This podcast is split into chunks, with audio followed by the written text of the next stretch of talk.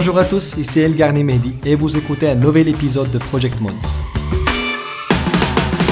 Bienvenue dans le podcast des passionnés de management de projet. Aujourd'hui, on va parler de comment gérer les coûts de votre PFE. Ce podcast est rendu possible grâce à Oliris, une entreprise spécialisée dans les formations et le conseil au management de projets et risques industriels. Pour visiter son site web, allez sur oliris.net. Dans le dernier épisode, on a vu comment gérer l'échéancier de votre projet pour les livrer en totalité dans le temps alloué. Dans cet épisode, nous allons voir comment gérer les coûts de votre projet pour l'achever avec un budget optimal. Il est probable que dans votre PFE, vous n'aurez pas accès à toutes les données financières nécessaires pour l'élaboration de votre budget, mais vous pouvez néanmoins travailler avec les jours hommes ou les heures hommes consommés par métier comme données d'entrée pour suivre la consommation des ressources humaines dans le travail de votre PFE. Et surtout, n'oubliez pas que c'est vital pour votre projet, que vous gardiez en tête que l'argent investi par l'organisation est le carburant de votre travail. Mais ce carburant n'est pas infini. Il doit être bien géré pour avoir un retour sur investissement raisonnable. Lors des premières étapes du projet, la capacité d'influencer le coût est plus grande. De ce fait, il est essentiel de définir plutôt le périmètre du projet pour pouvoir planifier un échéancier réaliste et ainsi estimer de quelles ressources vous aurez besoin car la gestion financière du projet porte principalement sur les coûts des ressources nécessaires à son achèvement. À l'instar de la gestion de l'échéancier, il va vous falloir élaborer un plan de gestion des coûts.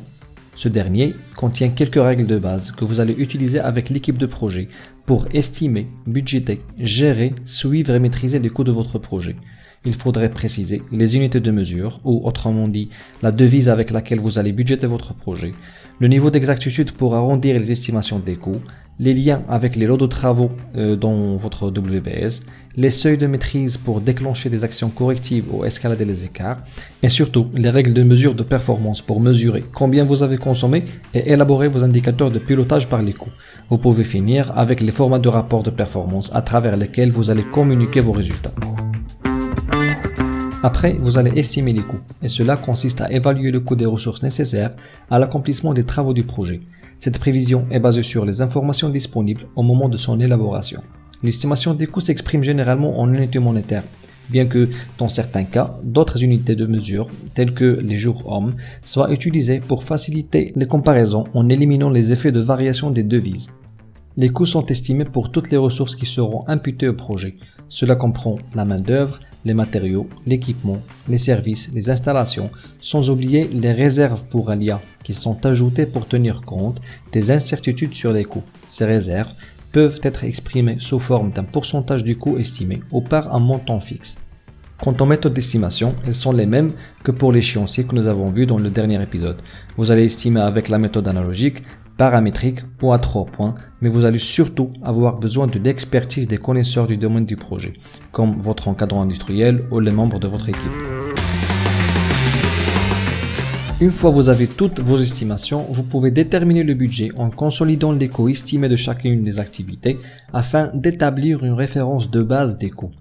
Comme donnée de sortie, vous aurez votre référence de base des coûts qui permettra de faire des comparaisons avec les résultats réels. Les estimations des coûts composant la référence de base sont directement liées aux activités du planning, ce qui fournit une vue échelonnée de cette référence. Cette vue est généralement présentée sous la forme d'une courbe en S qui permet une bonne visualisation des dépenses dans le temps. Il ne vous reste maintenant que de maîtriser les coûts, et cela consiste à suivre l'état du projet pour mettre à jour les dépenses et gérer les changements affectant votre budget. La mise à jour de ces derniers nécessite de connaître exactement les coûts réels encourus jusqu'à ce jour. Mais la clé d'une maîtrise efficace des coûts est premièrement d'agir sur les facteurs qui engendrent des changements et d'empêcher que des changements non approuvés soient apportés, engendrant ainsi des coûts supplémentaires.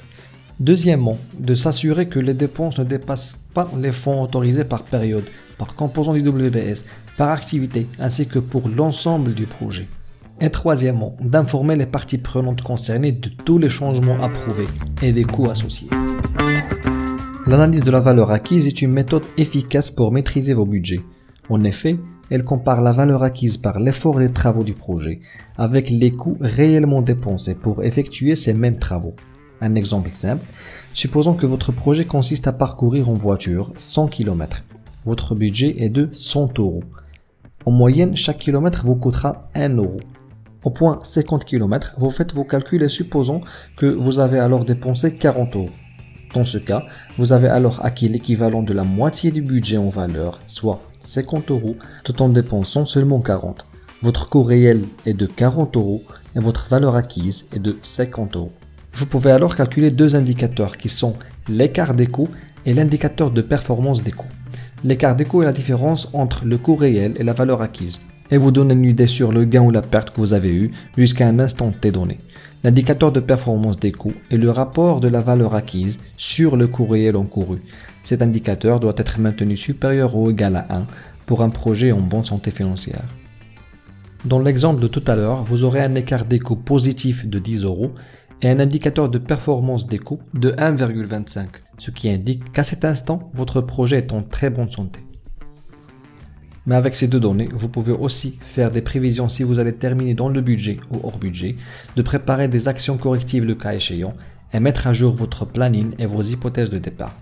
Comme pour l'échéancier, tout cela peut se faire durant les réunions de revue de performance tenues d'une façon périodique avec l'équipe de projet. Récapitulons. L'élaboration du budget de votre projet est un processus dans lequel vous allez devoir mettre les bases de gestion de votre budget, estimer les coûts des activités de votre échéancier, consolider le tout pour obtenir un budget qui sera votre référence de base financière.